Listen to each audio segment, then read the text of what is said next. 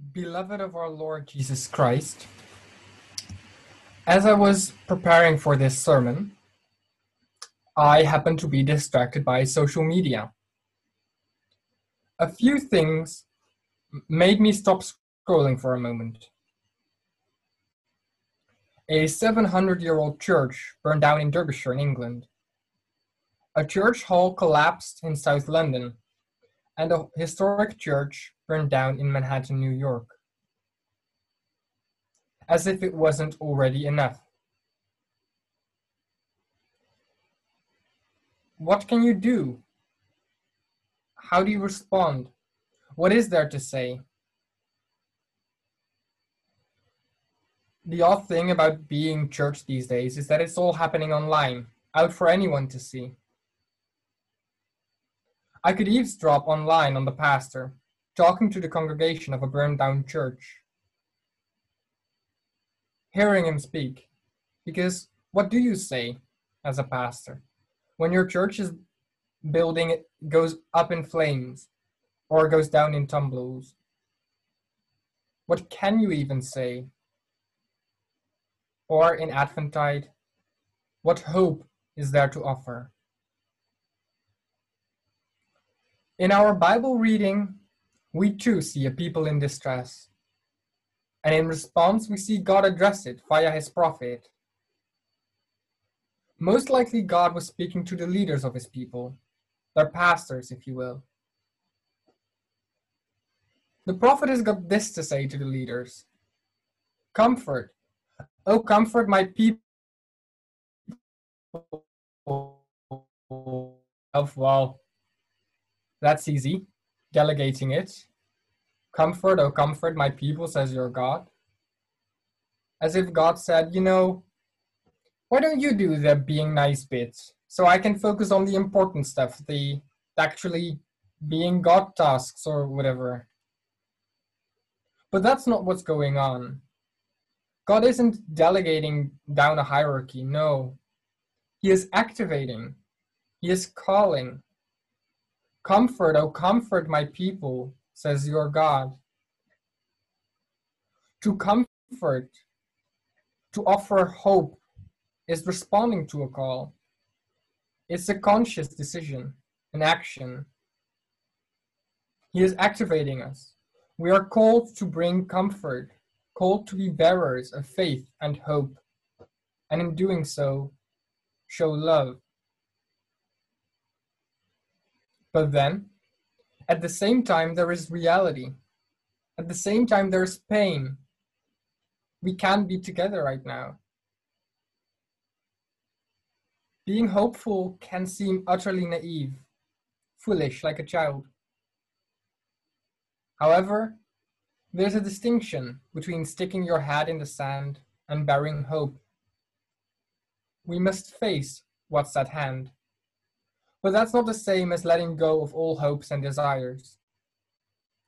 Facing reality isn't the same thing as falling into desperation.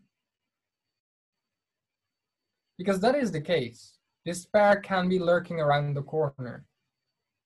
Things simply are tough. It is. And giving up, or better said, giving in, is never far away.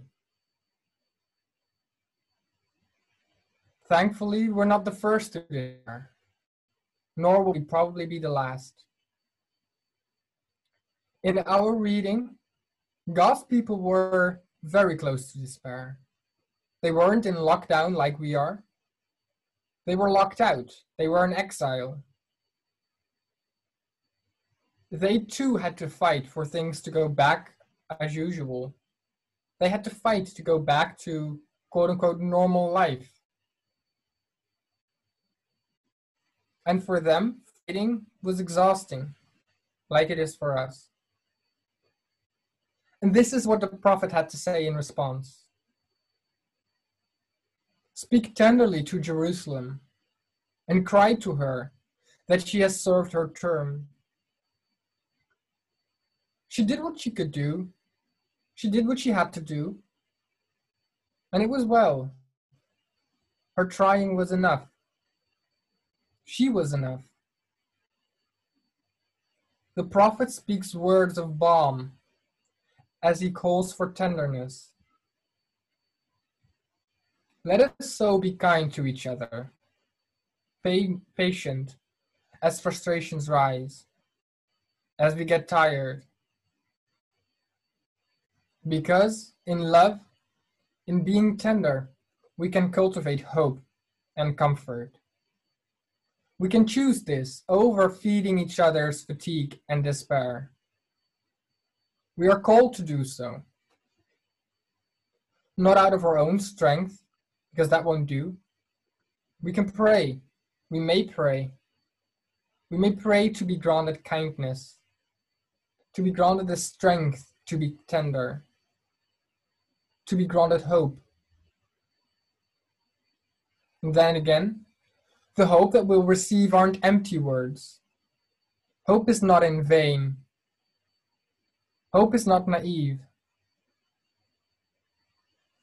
In fact, it lies at the heart of the gospel. Reverend Benjamin Perry is one of the pastors I got to online eavesdrop on. He's a pastor of Middle Church in Manhattan, which burned down yesterday. The roof burned down and there are only walls standing. The Tiffany's stained glass popped and the adjacent women's shelter is now uninhabitable. The congregation couldn't physically meet to mourn all this. Reverend Benjamin felt called to address the pain of what had happened. And he said this, and I'd like to conclude with that. He said, what does Advent mean when the church is on fire? God is in that space between the flames of night and the tears and smoke of morning. This liminal darkness seems hope is all but extinguished. Jesus waits to be born from that womb. And it's a reminder. This has always been the Advent story. Christ was born amidst flames, fleeing a tyrant who sought to kill him, born in a manger because there wasn't a because of the because a solid hope be found, and yet God enters the world anyways. God comes not in spite of our pain, but because of it. This is the Christmas story. Not a dispassionate God above us, but an arching, trembling, weeping God who suffers beside us. Amen.